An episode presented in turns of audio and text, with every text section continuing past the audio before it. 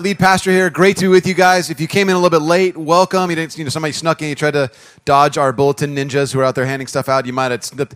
So glad that you're here. You know, as Jordan was talking about camp, um, I as I spent a long time as a high school pastor, and I we, the expression it goes basically like this: You can do a year's worth of ministry in one week of camp and so many lives are changed and so much is so much is done that's good that you just can't do it during the rest of the school year and watching these high school students get away i know what that means to you guys i, I watching i've been to lost canyon before and i was kind of like watching the video with my wife with amanda and watching and going man I want to be back there too. I remember being there. It's such a great memory. There's so many great things that happened. So excited for you guys. Also, apparently, um, Jordan had told the high school students if they, you know, were able to get 100 students, he's going to shave everything from his neck up which you guys saw him up here. That's that's like that's Chewbacca. I mean, that's a lot of hair. And um, they got like 95, so he's like, "All right, here's the deal. I'll shave the beard." And that beard is a well taken care of fern or whatever. So he's gonna tonight, I guess, at at the at st- uh, whatever you know tonight at the, the grinder. We're, we're seeing that beard come off. So there you go. So high school students, if you're new to our church, you want to come be a part of that and see a guy shave, come to high school ministry. Okay. Um, yeah, very good things happen at our church. So excited. Um, well, you know, good to be back with you guys. I'm very excited about what's happening today. I'm excited about the series that we're in. Um, like I said, if you're new, welcome. So glad that you're here. I know that as we talk about being a church here, um, we want to be a church, as in addition to lots of things we want to be. But we're a group of people who are committed to following Jesus as best as we know how and we're trying to figure out how to do that and love other people. There's not a single person in this room who has all the answers, um, but um, man, we, we're, we're doing the best we can to follow Jesus and, and love other people. We say often, too, this is a place we want to be for people who have either never been to church or haven't been in a really long time. And certainly we don't water down or anything, but we want to be able to be a place for people who are new, who are looking for, who maybe have some questions or not sure where to go with them, can feel at home here. And so, um, so welcome. Welcome. Really good to be back. I was, I was on vacation. It's good to be back. Um, and we're in a series right now called Oh, the Places We'll Go. And obviously, if you, that sounds familiar, the title sounds familiar. It's a play on the Dr. Seuss book, Oh, the Places You'll Go. And I remember when I was, I think I was a graduation from, from college, I got the book, Oh, the Places You'll Go from Dr. Seuss, which is basically a book that's like, you know, life is going to be hard and wonderful, and, but, you know, you're going to find your way through it, and this is, you know, it's so exciting and all that kind of stuff. And I remember thinking to myself, that's so cool. I graduated and you gave me a book have been great if it could have been a check. You know, been just I could have bought a book if I wanted to, or you know, something else. But I remember thinking, this is the idea behind this book, is that there is a journey that we're on. And as much as we talk about our journey, really what we're actually asking the question we've been saying over the past couple weeks is this question.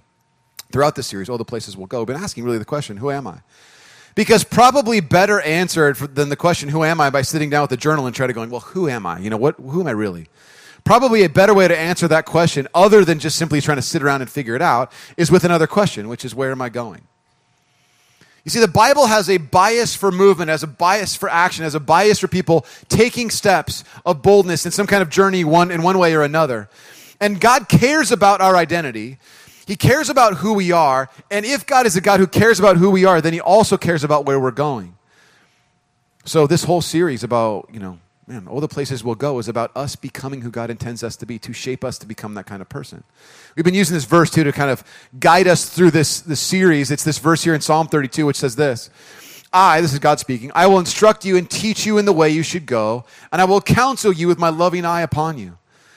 If who we are is directly shaped by where we're going, and, and God then then God, who cares about our identity, who we are, must also then care about where we're going, and He's going to guide us there. And this is what the whole series has been, been kind of built on. Had a lot of great feedback from people over the past couple weeks about this series. A lot of people having great reactions, kind of wrestling with some big stuff. Um, I get reactions from people saying, I'm going to take a bold step to go somewhere I feel like God's calling me, and to other people saying, I'm resisting it. And I, I feel like I've been there in my own life on both ends of that spectrum. I feel like God's kind of nudging me, but I don't want to go there. And I feel like I'm going to take a big step. And so that's what this series has been about. It's been very, very cool. So as we jump into today, I'm very excited about today's message. Let's pray, and, and then we'll get right to it. So let's pray. Father, we are um, grateful that you, um, that you meet us here every week. You meet us wherever we are. Father, we bring into this room all kinds of stories. We have places where we've been. Some of them are not real flattering. Others of those places are places where we've learned lessons or we've conquered things. But Jesus, in any event, whatever you're sending us out to next, there's a part of us that always feels a little bit unprepared. We always feel like we're a little bit like the unlikely candidates to do anything. And in some ways, we feel very unqualified. And yet, Jesus, you meet us and you call us and you love us. There's no prerequisites for a relationship with you. And so, Father, as we, um, as we meet today, together today, would you speak to us in fullness? Might we hear your voice whispering to us? Might it, whether it's through song or through, it's through the scripture or through prayer or through the conversation with other people with a cup of coffee, Father, would you speak to us? And so, Jesus, for just a moment, amidst all of the chaos of all the things that are happening, of all of our lives as they're about to get wound up again during the fall, would you speak to us in the stillness and the silence about how much you desperately love us, Father? If we just give you a moment of pause.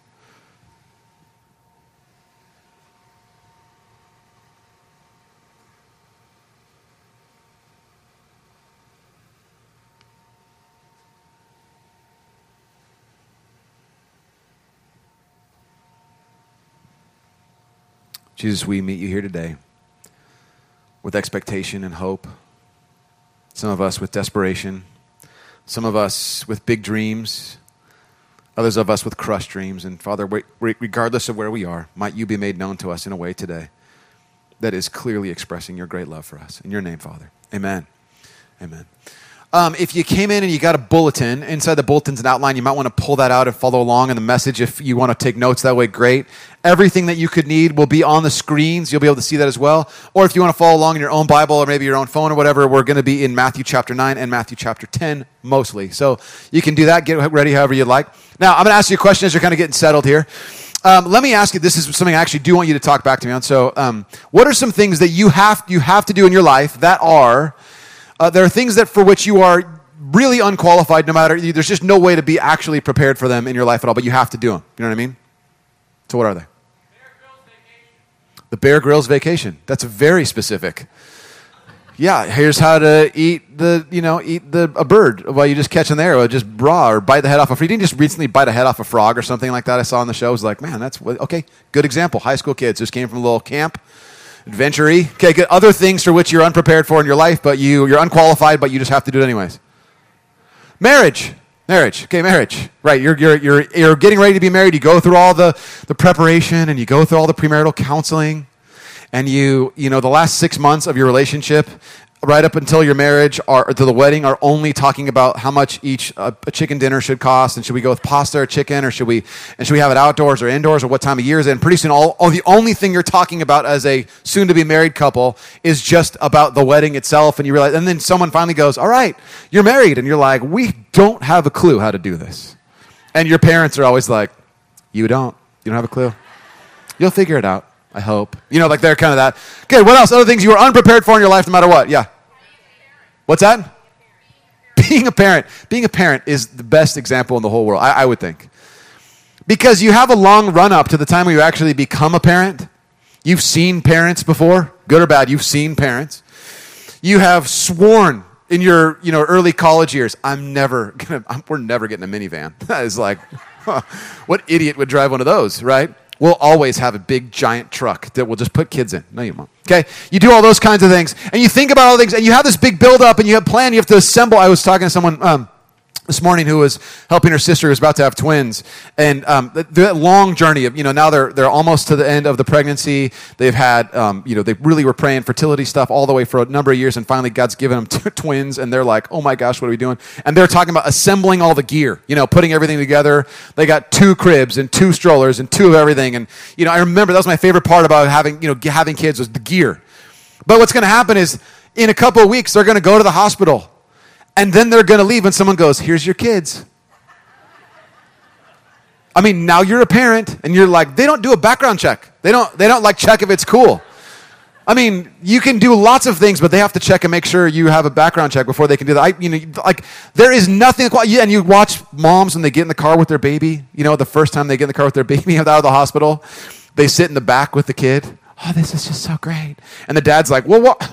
I can't see. I'm up here driving and I can't see what's going on. And they're like, could you slow down? It's just so great. And pretty soon, within, you know, your second or third kid, you're like, get him in the way, way back of the car. I want to, I just, is it, oh, it legal to put them in the trunk? Because I don't, I don't think it is, but I just, they're so loud. I mean, but the first kid, it's just like, oh, there he is. And you just want, and you just start to think, man, maybe I should have a, there's a baby on board sticker on my car should have that. And then when they're like 12 or 13, take that off. Like, nah, it's all right, we're good. You can you know, be a little more unsafe around us, right? Okay, good. What else? There's a couple other things. Good. What other things? Unqualified. You're unqualified, unprepared for. School, junior high. You're unprepared for junior high? Yeah, it's true. What? College? You don't know that yet, but yes. Yeah.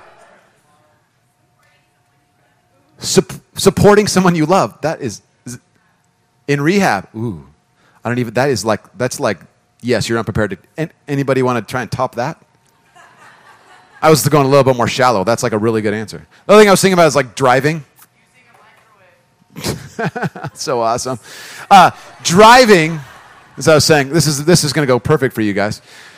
Nobody is qualified to drive in Southern California at 16 years old. High school students will disagree. They'll be like, hey, I'm 15. I could totally drive. Yeah, welcome to the El Toro Y. Enjoy that. This is like 58 lanes of traffic and people who are angry and honking, and you're, you're going to, I mean, it's like, there's no way you're prepared for that. And yet we just go, here's a piece of paper that says you're qualified, and here's a car. Don't kill anybody. I mean, it's like, have fun, right? I remember when I was in college, the first thing I walked, like the first day, I don't think they, I actually don't, I think they're trying to pass a law against this, but first day of college, big public college, there's like 15 people who are trying to get me to get um, a, credit card. Like, oh, and you can get a you can get a water bottle or a really cool fanny pack or a sticker that says you know the name of your college on there, and we'll just we'll just also give you this credit card and buy whatever you want. You don't have to have money for it. Just buy it and then pay for it for the rest of your life. I mean, it's like you're unqualified for all these kinds of things. Essentially, everything that we do in our life that has some kind of adventure attached to it is something for which we're generally pretty unqualified. We think that we're qualified until the moment of truth happens. When we're this past week, I was in Lake Tahoe with my family. My my father-in-law took all of us up, and you know, my in-laws took us up, and so uh, Amanda and her sister and her sister's family and all of our kids were up in, in Tahoe, and we're doing all stuff. And one of the days, we got to do a high ropes course. And I'm with my oldest son as we're on this high ropes course. You know, they harness you into a thing, and you're in the trees, and you're walking through all these obstacles. And I'm looking at these obstacles, and I'm like. I mean, I could do these things. I mean, it doesn't even matter. I mean, I'm totally, I'm fine. I'm, I'm totally cool. And and I'm, I look, at, I look at all these obstacles. There's two tiers, and they go, okay, so the bottom tier is like this. It's kind of easier, and the top tier is a little harder. And I'm like, put me on the top tier. I'm an athlete. And I walk, I look at all these things, and, and right before I get up there, the guy goes, yeah, all these obstacles are designed so you don't have to use your hands at all. You just walk across with your feet. And I was like, it's just a rope. There's nothing else there. He's like, yeah, yeah. There's the harness, which so you won't hurt yourself, but you just walk across without using any. Don't don't hold on anything else. That's impossible. I can't do that. I'm 39 years old. I drive a minivan. This is not going to happen. This, is, this isn't going to work. I don't know what I'm going to do. I, I, got three kids. I can't do this. And Dylan, you go. You're 11. Show me how to do it. You go. Do that thing. You just do it. I mean, you're awesome. And there's time where we're, you know, where I'm trying to encourage him, and I've got the like, buddy, you can do this. You can do. Dad, it's broken. I can't do it. And I'm like, no, you can do it, and you be tough. And you know, we're kind of arguing, which is the way we encourage each other. And then, you know, the, the tables are turned, and I'm like, Dylan, did you see how I did that? I, I went across without using any of my hands. He's like, yeah, me and me and his cousin, me and Ian just ran across. Oh, well, that's, that's cool. I never liked you. I mean, you know, whatever. There's just all of that. And, and none of it, none of it was I prepared for or qualified for. I did not go to high ropes, you know, like background, you know, like class. I didn't watch a YouTube video. It was just like, you're going to go and try this stuff. Now, I think that the greatest adventure, the greatest stuff of our lives is generally the stuff that we're unprepared for. And I think as Jesus talks to his disciples, he gives to them a great and unbelievably difficult adventure for which they could not have ever been prepared for. And it is the same adventure he gives to us. It's something for which no matter, no matter what we were going to do, we could never be prepared enough for it. And the story, this adventure he kind of sends them on, starts in Matthew chapter 9. Here's what it says. Matthew 9 35. Jesus went through all the towns and villages, teaching, their, teaching in their synagogues, proclaiming the good news of the kingdom, and healing every disease and sickness. Now, when you watch what Jesus was doing, his ministry could be summed up in basically two things. He's proclaiming something called the kingdom of God, or as the book of Matthew will call it, the kingdom of heaven, generally, right? There's this proclaiming of this good news of the kingdom. And then there's this other part, which is to demonstrate what it looks like. So you have, here's this thing about God coming near and his kingdom purposes being made known in the world. And let me show you what that looks like. So you have Jesus teaching about this thing, and then healing all the diseases and sicknesses. So putting it into sort of display, putting it on display. Verse 36. When he saw the crowds, he had compassion on them because they were harassed and helpless, like sheep without a shepherd. Now, all these people are gathering around Jesus. He's beginning to get a following. There's all these people who are starting to go, wow, he's saying some pretty crazy stuff, and people are being healed, and maybe there's something to this guy. So there's a big crowd. Jesus looks at the crowd, and this word, compassion in Greek, is a word that literally means like he, he felt it in his gut. It's like it was believed in the in the ancient world that this is the center of all thought and emotion is actually in your stomach, in your stomach, in your gut, not in your head. So all of that expression is being expressed. Jesus is having this in the gut kind of feeling for these people. His stomach is being turned because they're harassed and helpless. And he begins to move at this group of people in mercy and compassion. Here's what it says in verse 37. Then he said to his disciples, "The harvest is plentiful, but the workers are few." Ask the Lord of the harvest, therefore, to send out workers into this harvest field. So he looks at his disciples and he says, Hey, you guys, we have some work to do. We're gonna, we need, we, have some prayer that we need to go out right now. Ask God to send some people to help these helpless people. You guys ask the Father, pray, because you've been around me, you know how to pray now. We've already kind of covered that. So you guys pray, ask the Father to send people qualified to do the work to have mercy on these masses of people. Now, notice real quickly this word disciples he's using right here. I want you to catch this. The word disciples, it's important that we catch this. The word disciple in, uh, in Greek is a word that we, we kind of lose it in English. It doesn't simply mean sort of student or pupil. We kind of have the sense that a, a disciple is a student of another person. I had um, a number of teachers growing up, as all of you did. And probably more than likely, you, the only thing you wanted to do with that teacher was to know what the teacher knew. In other words, you're like, tell me what I need to know so that I don't, so I can go to college and you know all that kind of stuff, and you know not apply for a credit card or whatever else. But you have that kind of that's the idea of a student. A disciple doesn't want to know what the what the master knows. A disciple wants to become like the master. So this is way that this would have been understood. So these people, these people walking with Jesus, want to become like him. Their intention isn't just simply to know stuff about him. Their intention is to become like him. So here's, they all pray. This is the end of Matthew chapter 9. Beautiful prayer. I mean, presumably they pray. They ask the Lord of the harvest to send out some folks, all that kind of stuff, right? There we go. Now, wonderful. Now, chapter 10, verse 1.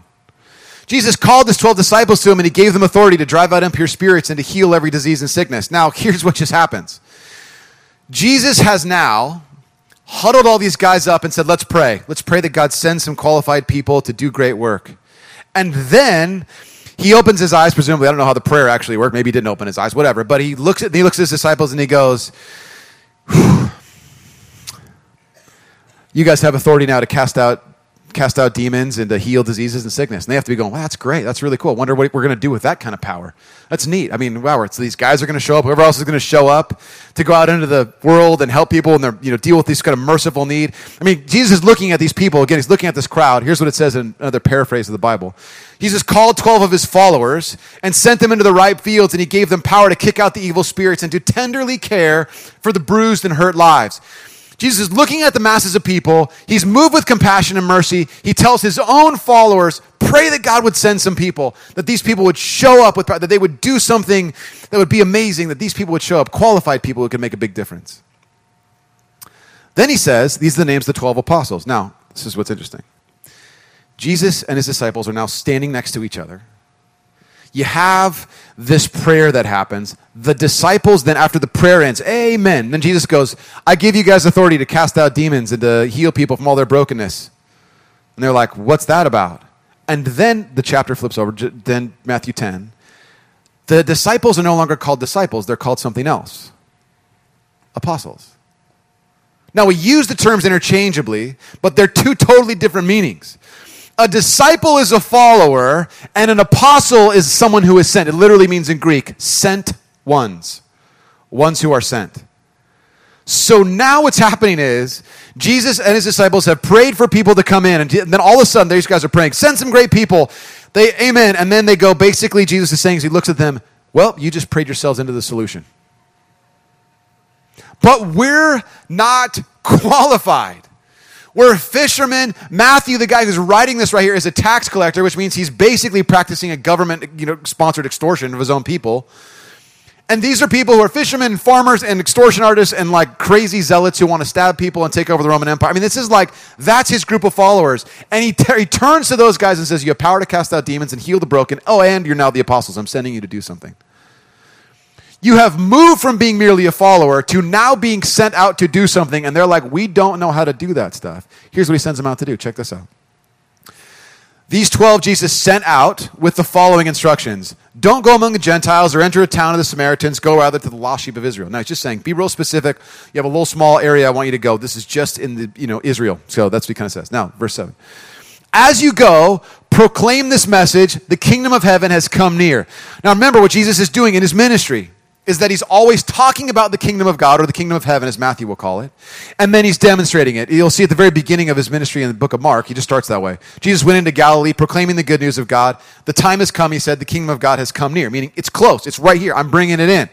This is what Jesus is doing, is talking about the kingdom of God. Now remember, the reason he sends these guys out isn't simply on a propaganda mission. Let me just tell you, like, let me just kind of get some information out there about Jesus the motivation for these guys in their world as they go, wherever it is that they're going to go, he says to them, This is about mercy on people whose lives are broken and in need of healing. And then he kind of takes it one step further. Here's what he says for these 12 now apostles heal the sick, raise the dead, cleanse those who have leprosy, drive out demons. Freely you have received, so freely give. Now, let's just hold on one second at the beginning of this chapter, Jesus has given everybody authority to do some pretty crazy stuff. Like, hey, you've been, you've been empowered to do some stuff. And then he says, okay, guys, way to follow me. Now I'm sending you. You've prayed, you've prayed for God to send some great people, and he's sending you unqualified group of people who are just basically winging it. Oh, and by the way, the way in which you're going to demonstrate God's kingdom, this kingdom we're talking about, you're going to heal people you're going to raise the dead. Now you have to imagine the disciples are like, now, now apostles are like, uh, couldn't we just like help people across the street? Couldn't we return the shopping carts to the shopping cart corral, you know, like in the parking lot? Wouldn't that be like the thing we could do? Because we're qualified to do that. Jesus is looking at his now apostles, which he's calling them, and he says, Here's what I want you guys to do heal sick people, raise dead people as you're walking around and talking about this kingdom cleanse those who have leprosy. I mean, heal diseases, drive out demons. And then he just goes, because you've received this same kind of stuff. So you've, you receive authority, you've received this blessing, go out and do it in the world. Because it's an act of mercy. I'm not interested in just having people know stuff about me. Put this into action. And he tells the most unqualified people in the whole world to do this. He tells people that have a story of brokenness themselves, who have a story of fear, a story of loneliness, a story of being rejected. He tells those people, you're going to be the ones who are going to talk about what it means and put into practice what it looks like to walk in this kingdom of God kind of stuff. It's reiterated later in the book of Matthew at the very end as Jesus is, um, this is just like post Easter movement. Like what's happening is the you know the couple women have seen now an empty tomb. They've come back to the disciples and they've told them what's happening. Jesus is then regathering his disciples uh, in Galilee. Here's what it looks like: Matthew chapter 28. Then the eleven disciples, because one of them decided, I'm not, I don't want to be a disciple anymore. I'd rather betray Jesus. So that guy's out. So the eleven disciples, the eleven followers, went to Galilee, to the mountain where Jesus had told them to go. Right before he dies, he tells the guys, Hey guys, meet me in Galilee. We're going to reconnect after I rise from the dead. To which they always go, We don't know what that means. They, they literally, they're always like, We don't get it. You're rising from the dead? What? So that's what he tells them. We're going to meet at this mountain of Galilee. And then, when they saw him, they worshiped him. That seems like a pretty appropriate response. I mean, for people who are walking with Jesus, they've seen all of the miracles, they've heard all the things he said, they've seen him confront the most powerful religious authority in the land, they've seen him confront the most powerful power in the land in Rome, they've seen him die, and now they see him raise again, like walking among them. And the response seems kind of appropriate, like, wow, we should probably worship him. That makes sense. We get that. In fact, most of us would imagine that the only thing that ought to qualify someone in following Jesus to do whatever he would do, to be, to be a part of his kingdom work, so to speak, would be that you'd have to be one who would worship him with, uh, with unadulterated, unimpeded faith. Now, I've taught this passage a number of times in my life, and I never noticed the next couple of words. Check this out. When they saw him, they worshiped him, but some doubted. like they needed Jesus to do something else to prove that he was actually who he is. Like you rose from the dead, but I don't know. Could you do like a magic trick? I mean, could you like make my hand disappear? Or can I make me float off the ground? I mean, they just want something. It's like we're not sure about it yet. You remember I was dead, right? I died on the cross. You guys all ran away because you were scared, and a couple women went and found me in the empty tomb, and then you guys all gathered up again. Yeah, yeah, yeah, yeah, yeah. But we still don't know. I mean, they doubted. Now, in a room of this size, My guess is that there's a lot of us that have a similar feeling about those who would doubt. We have heard stories about life transformation because of Jesus. Maybe we're someone who grew up in the church and there's some questions that we still have about who Jesus is. And even though we're familiar with all the miracles and we're familiar with all the work that God's done, we still go, nah, I don't know. Nah, I'm not totally sure. Well, you're no different than disciples. And you, to imagine if anything should unqualify someone from walking with Jesus, it'd be some kind of doubt, right? Now, maybe, maybe it's maybe doubt isn't the enemy of those who would be sent out to do God's great work. We imagine that it would be that faith is something that, well, you know, unimpeded faith. Well, then that must undo it. Well, no, no, no, no.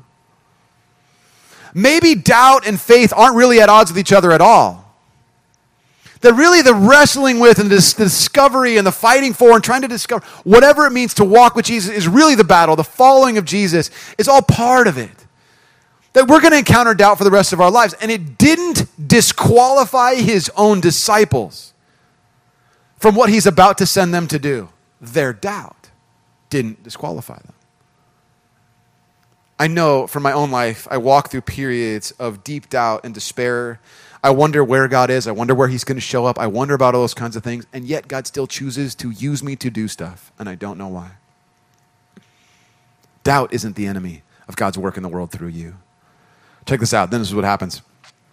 So remember, some of them doubted, some worshiped, some doubted. Then Jesus came to them, not just the ones who worshiped, all of them, including the ones who are doubting. And he said, All authority in heaven and on earth has been given to me. Now, this is just a declaration of him being the supreme authority of all things. Like, he, there is no greater king, essentially, is what's being said here. We'll come back to this in a minute. Therefore, I got all this authority. Go, this actually translates as you go. Therefore, as you go, make disciples of all nations. The idea, the imperative here, the command here is to make disciples of all nations, baptizing them in the name of the Father, the Son, and the Holy Spirit, and teaching them to obey everything I've commanded you to do. Now, a couple things I want you to see. First, the idea of baptizing, this is kind of a weird thing. I've actually heard this translated differently, which is basically said this way immerse people in the life of the Father, the Son, and the Holy Spirit. Place them into baptism is a word that means a couple of things. One of them, most literal translation, means to immerse. The next most literal will be something to place into. So, what's being said here is go. Remember, this is an act of mercy on a broken world. Go and make disciples by placing them into the Father, the Son, and the Holy Spirit. Now, we think to ourselves, I do not know how to make disciples. I don't know what that means. I don't know how, what is that supposed to look like because I don't get it. I understand. It simply means to begin to tell the story about what God's work is in the world. It means to begin to invite people to be a part of something that they wouldn't have otherwise been a part of. It means to enable them to get a picture of what the love of the Father looks like and the community of people who belong to Him. That's what it means. It means to teach them to walk with Jesus, but you do it by simply inviting them to join you in that journey. Now, a couple things. I think for a lot of us, as we consider what that looks like, we are probably a little bit weirded out by the idea of making disciples because it feels like propaganda. Let me tell you the way, remember, the whole, it's the whole picture of talking about something and demonstrating it. Um, when I think about the way the church has kind of responded to the idea of being people who follow Jesus, I think about three reactions people have had. And maybe you've seen this before. Maybe you've encountered this. Maybe you grew up in a church like this. Here are the typical reactions people have about what it means to be someone who follows Jesus or who is sent out. Here's what it means some people have interpreted the idea of walking with Jesus to be someone that, the, that the, the idea of following Jesus is about attacking everybody else who isn't a follower of Jesus. Maybe you've encountered these people. Maybe you've had the experience of going, man, I feel like all the Christians do is they just sort of slam everybody else. Okay, that's, that's one way of interpreting it. I think some people have the impression that what, the job of what a Christian ought to do, someone who follows Jesus, is simply to run away like, hey, we're following Jesus. That means we run away from everything else because the world is kind of awful and it'd be better if we just kind of ran away. We hid out. We just found our own little cloistered group of people who are going to just know about Jesus and then pray for the world but not really be involved in it. There's this last sort of posture the church has taken, which is to disappear. I would say probably even better, it might have been dissolve.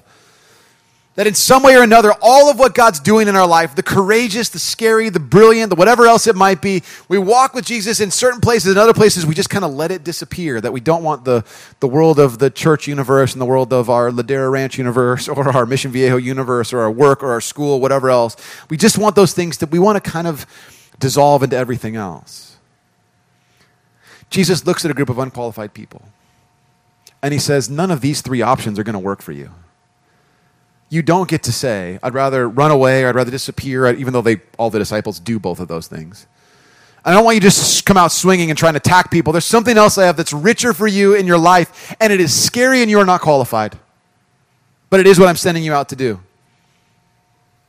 Here's what he does he takes these these group of disciples and he says no longer are you just going to be people who are talking to just kind of people like you in israel you're going to go into the whole world to all the nations and you're going to tell them about me because it's a work of mercy it's a work of hope it's a work of forgiveness it's a work that they need in their lives and they're desperate for it and you keep it a secret and i don't keep it a secret go out and tell and be a part of one of my favorite scholars. I read, you know, as I'm preparing a message and stuff, I read a bunch of different commentaries and other all kinds of stuff to kind of help me understand what I'm teaching, really. And one of my favorites is a guy named N.T. Wright, and he writes this about this very project. Because if there's those three options on our options as Christians, so what do we do? Here it is. He says this people, here's the fourth option. People get very puzzled by the claim that Jesus is already ruling the world. This is a comment about the idea about him having all authority until they see what's in fact being said. The claim is not that the world is already completely as Jesus intends it to be. The claim is that he's working to take it from where it was under the rule of not only of death, but of corruption, of greed, and of every kind of wickedness, and to bring it by slow means and by quick under the rule of his life giving love. Now, here's what you need to catch. And how is he doing this? Doing this? Here is the shock through us, his followers. The project only goes forward insofar as Jesus' agents, the people he has commissioned, are taking it forward for whatever reason, Jesus has all the he has all the authority, which means he has all of the means available to him in the entire cosmos to tell his story. He chooses to utilize unqualified people who are generally winging it through their life. He chooses to use us. He could have any means, and he goes, what N.T. Wright saying, what the Bible is saying is, you, you are a part of the project of proclaiming God's, God's kingdom and demonstrating it in the world. And we meet that with such fear. We're so, we're, we're so worried about that idea. And that this is what God, this is what God has called us to do. And it's frightening and it's shocking. And yet it's what God calls us to do. And we wonder, why us? Of all the people, we wonder the same question the disciples must have been asking too, which is why us? Why us? You have a story to tell. It's not a story about information. It's not a story about debating with people. I mean, it could be, but I, my guess is more than likely your story is I don't know how to explain this, but something in my life has been changed because of Jesus. And I know that may sound crazy, but this is what's happened. That's the story in your life. And God is sending people like you and me who are unqualified to go into the world and tell that story, to explain and to demonstrate. Look, you may not, you may not have a story where you healed someone, but you might have a story where God did some kind of transformation in your life. He could use any means, any means he wants, but he chooses to use unqualified people like us to tell his story, to demonstrate it, to put it into action. Now, some of you are like, well, that's for you. You're the pastor. You tell the story. That's kind of what you do. We, us right here, normal folks, we have to go to like the real world and talk to people. And they don't understand when we say the word Jesus. They get they kind of look at us like, oh, okay, you're crazy. And you want, I know what you're saying is, Jeff, uh, you, you, you can do that and I'll just come and I'll sit here and, you know, that'll be my kind of thing, but you, you, you go tell people. Let me tell you what happens when I try to tell people, okay? Now, I do this anyway. I do try to invite people to come to our church and be a part of stuff all the time. But we're on this fishing boat. We're, um, we're out at Lake Tahoe. My father in law has chartered a fishing boat. We got my son, my two sons, and then my nephew and my brother in law and my father in law. And then there's a, a boat captain and uh, his uh, deckhand and we start talking, and you know, the, you know the expression, like they um, they they kind of talk like he talks like a sailor. you know what I mean? So that's kind of happening. I mean, like the kids are out fishing and they're kind of telling these stories, and I'm like, oh, hey, wow, Cool. Ah, I'm cool. I can hang with that story, you know, whatever else it is. And inevitably, what happens in these kind of moments is I'm talking to people and we're hanging out and whatever. And I'm trying to figure out how I'm supposed to respond. And wow, you really, you're telling that story. I'm glad the kids are distracted because, hey, kids, look at the fish. They're everywhere. Jump in the water. Cover your ears. oh, okay. I mean, I'm like having this kind of reaction on the inside. And on the outside, I'm kind of like trying to listen. Like, cool. And then eventually, what he'll say to me is everybody says this eventually. They'll say, What kind of work do you do? And then I say, I'm in wall deconstruction. It's kind of a thing I've been working on. I just I'm working. I, I kind of break down some walls that are holding that thing. I just this kind of thing I've been I've been doing that for about a year or so. You know, I mean, just kind of I'm like I want to say that so bad, but I go well, uh, and I he can, I mean he's looking at me like why is this a hard question? You know, like and I'm like well, I'm a pastor. I'm a, I'm a minister. You know, and we're not talking anymore, are we? Okay, that's cool. It's like you know, it's like they, I get two reactions generally. One is like, like I don't care that you're that, but I'm not talking to you anymore because you'll probably judge me, which is more or less what happened. Or you get the other reaction, which is, oh, hey, a pastor, cool. And you can see them like indexing really quickly the last five or six minutes of the conversation. Like, what did I say? Did I really say that to a pastor? A man of the cloth or whatever. You know, they kind of have, you know, like they kind of have that reaction. They'll, then they'll kind of start saying, oh, you know what? I, you know, actually it's funny because I, uh, it's good you said that because I, I, uh, I actually, I, I, I, used to be a Catholic and I, I go to church a lot uh, when I was little and my mom used to make me go and I don't know, let's just, hey, praise the Lord. There's fish. Praise him. It's, the disciples are fishermen. We're fishing. Isn't that cool? Oh man, they're just totally nervous. They totally get like completely un, like they get unglued. And it's just like I don't have people perceive you know that like you some of you have this perception too about me, which I hope to break that down most of the time, most weeks. Which is that in some way or another, my life is insulated from the real world. Like my kids, they don't ever they don't ever make mistakes. Amanda and I never have an argument because I'm a pastor, right? That's not true. Like everything, but people, particularly people outside the church, you guys know because I'm pretty honest with you guys about stuff going on in my life, but people outside the church assume some things about me that are not true, which really undermines my ability to tell a story about God's work in the world. And I do it, and I fight my way through it, but it's always a little awkward if they ask me. I, was, I always pray people don't ask me what I do for a living because it's so much harder when I have to talk to them about this kind of stuff. Maybe I shouldn't pray about that. I'm not ashamed of what I do, it just makes it weird for everybody. You have a story about God's work in your life. God takes a person like you who is 100% unqualified and he says, I want you to go tell that story and put it into practice. Not because it's a propaganda mission, not because I want people to know information, but because the world is a hurting place. Remember that the, the first point Jesus sends his disciples out, calling them apostles. He sends them out. He sends them out because he's looking at a crowd and his heart is breaking for them. It's an act of compassion. And so he says, You guys go and make disciples. Help them understand the love of the Father. Place them into the love of the Father and the Son and the Holy Spirit. Let them live in that kind of community. To sum it up, what do disciples do? What do they do? They make disciples. This is what disciples do. There's lots of things that disciples do, followers of Jesus, but clearly one of the things that's important to Jesus, one of the last things he says to his own disciples is, with his ministry on earth, is go make more of you guys the world is hurting and people are looking for a way in which their life might make sense. They're longing for hope. They're longing for a, a difference in the world. They're longing for a way in which things could be made, could make sense out of their world. They, tell them. Tell them. And it's so weird for us. We don't know what to do with that kind of stuff. My wife in um, high school tells a story about she was she's like you know pretty and cool and all kinds of stuff, and unlike her husband. Uh, and there's like this some of you are like, you are, you're kind of pretty. Yeah, I know, but I'm not cool. Anyway, so um, Amanda's in high school. She's like, she's hanging out with a crowd of people that she's much like the, the story Jordan told about the high school kid at, the, at camp who was like, you know what, I, I, I don't like where my life is right now, and I want to change it. Amanda's having the same experience in high school running with a crowd she didn't want to run with. And she saw and knew these people who were connected to Jesus, who were part of a church, and she said, I just wanted to be invited because there's no way I would ever want to go into a place like a church because I don't know if I could, I don't know what it's like to be in there. I don't know if I'm allowed to be a part of it. And the, the people that she was kind of casual friends with who were part of this church community, they always assumed she would never want to be a part of that kind of life. And it wasn't until much, much later in her life when she began to meet Jesus, began to have an understanding about God's love to be placed into him. And it was all that she needed was someone to say, Why don't you ever, would you ever want to come with us? Would you ever want to be a part of what we're kind of we got going on? You can tell over the past couple of, of weeks, I've got, I feel like God's kind of put on my own heart for our church. There's a lot of great things we've been doing over the past couple of years of being here. I love what's going on in our church. I love how we're in the community for the community. I love our heart for service towards the community and our neighborhoods. I love how we've partnered with local schools that are public schools, and we're, you know, you know, what? I don't know if you guys know this, but Maher, who uh, oversees our outreach ministry, part of our partnership with the schools we had not too long ago, he got an award from the district. The district called him in and said, "Hey, thank you so much for what you're doing." A public school district. I mean, it's like I love all that stuff. And there's another phase of our ministry, another phase of our church that I feel like we've been missing out on that I have not emphasized, and it's critical to our own hearts, which is this very thing go and make disciples.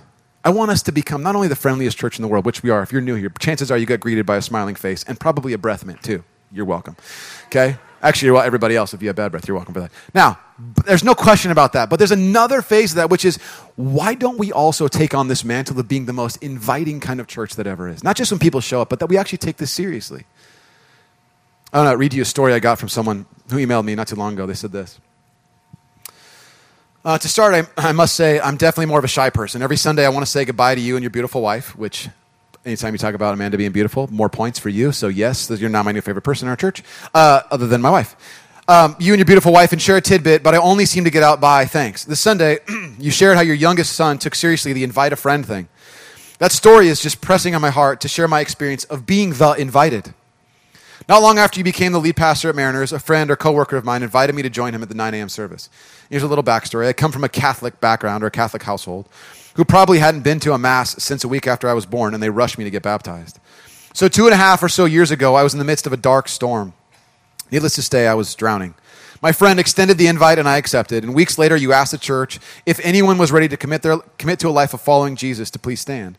And I stood, and all the arms of the strangers around me extended toward me as you prayed. And I literally felt the Holy Spirit take up residence in my heart that morning. This is someone who's never really had much of a church experience in their life. I felt the, the, presence of the Holy Spirit take up residence in my heart that morning. And a year later at Mariners, I met my now future husband who has committed his life to Jesus about a year before me. I found Christ in the storm because of the invitation. I'm in a storm and someone invites me and my life has changed forever. Now, the moral of that story, I know a lot of you are thinking, so you're saying if I want to have a husband, I should stand up and say yes to Jesus. Yeah, that's what I'm saying. No, uh, but the point is, here's a person who's suffering in darkness. And remember, all of this stuff about Jesus sending out his disciples isn't just to disseminate information, it's to help people have a transformation, transformational encounter that cannot be brought in any other way than by the power of Jesus himself.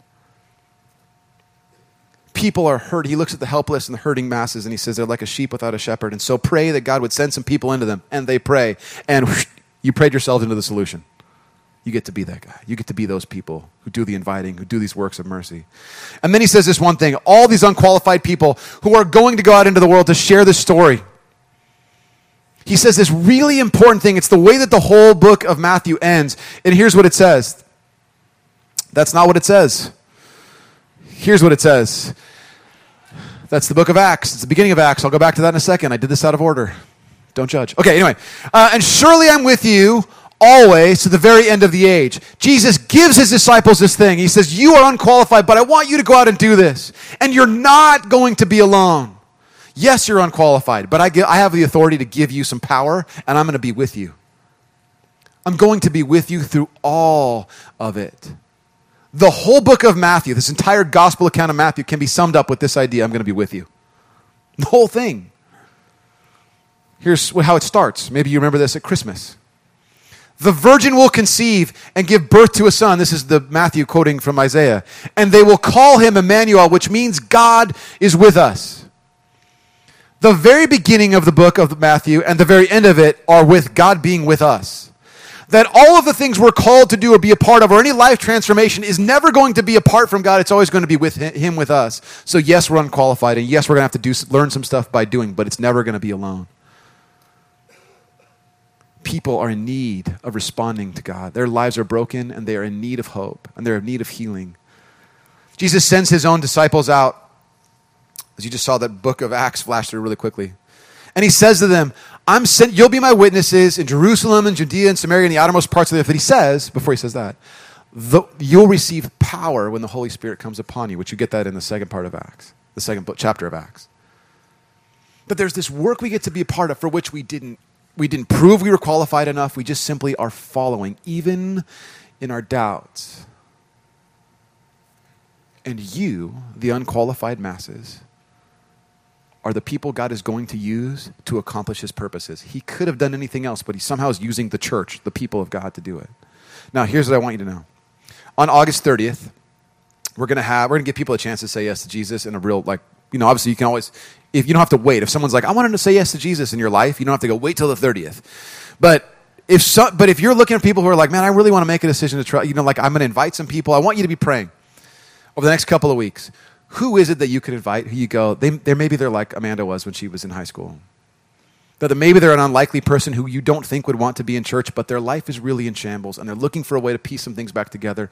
And the only thing they know how to do is to try to manage the pain, and you want to help them understand how to take a next step. Who is it that you can invite on August 30th? Be real specific. That's your action step.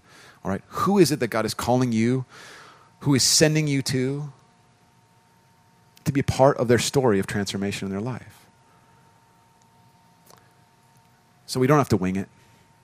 And no, we're not qualified, but God is with us, and so we can do it. The world is in need of people to tell them and to demonstrate the kingdom of God because of a heart filled with mercy and joy. Let's pray together. Jesus, we are on our own journey. We wonder about the next steps we have in our life. We wonder about where we're supposed to go. We wonder about where you're taking us. We have our own deep sorrow. We have our own pain. We have our own loneliness and our own fear. And yet, Jesus, you call us, the unqualified masses, to go and to tell to help place people into a relationship with you that their lives might be restored. Lord, we're not perfect. We're afraid as we tell that story, people will judge us for not living up to our own standards or even your standard, or whatever. Father, we're just, we just know people need you.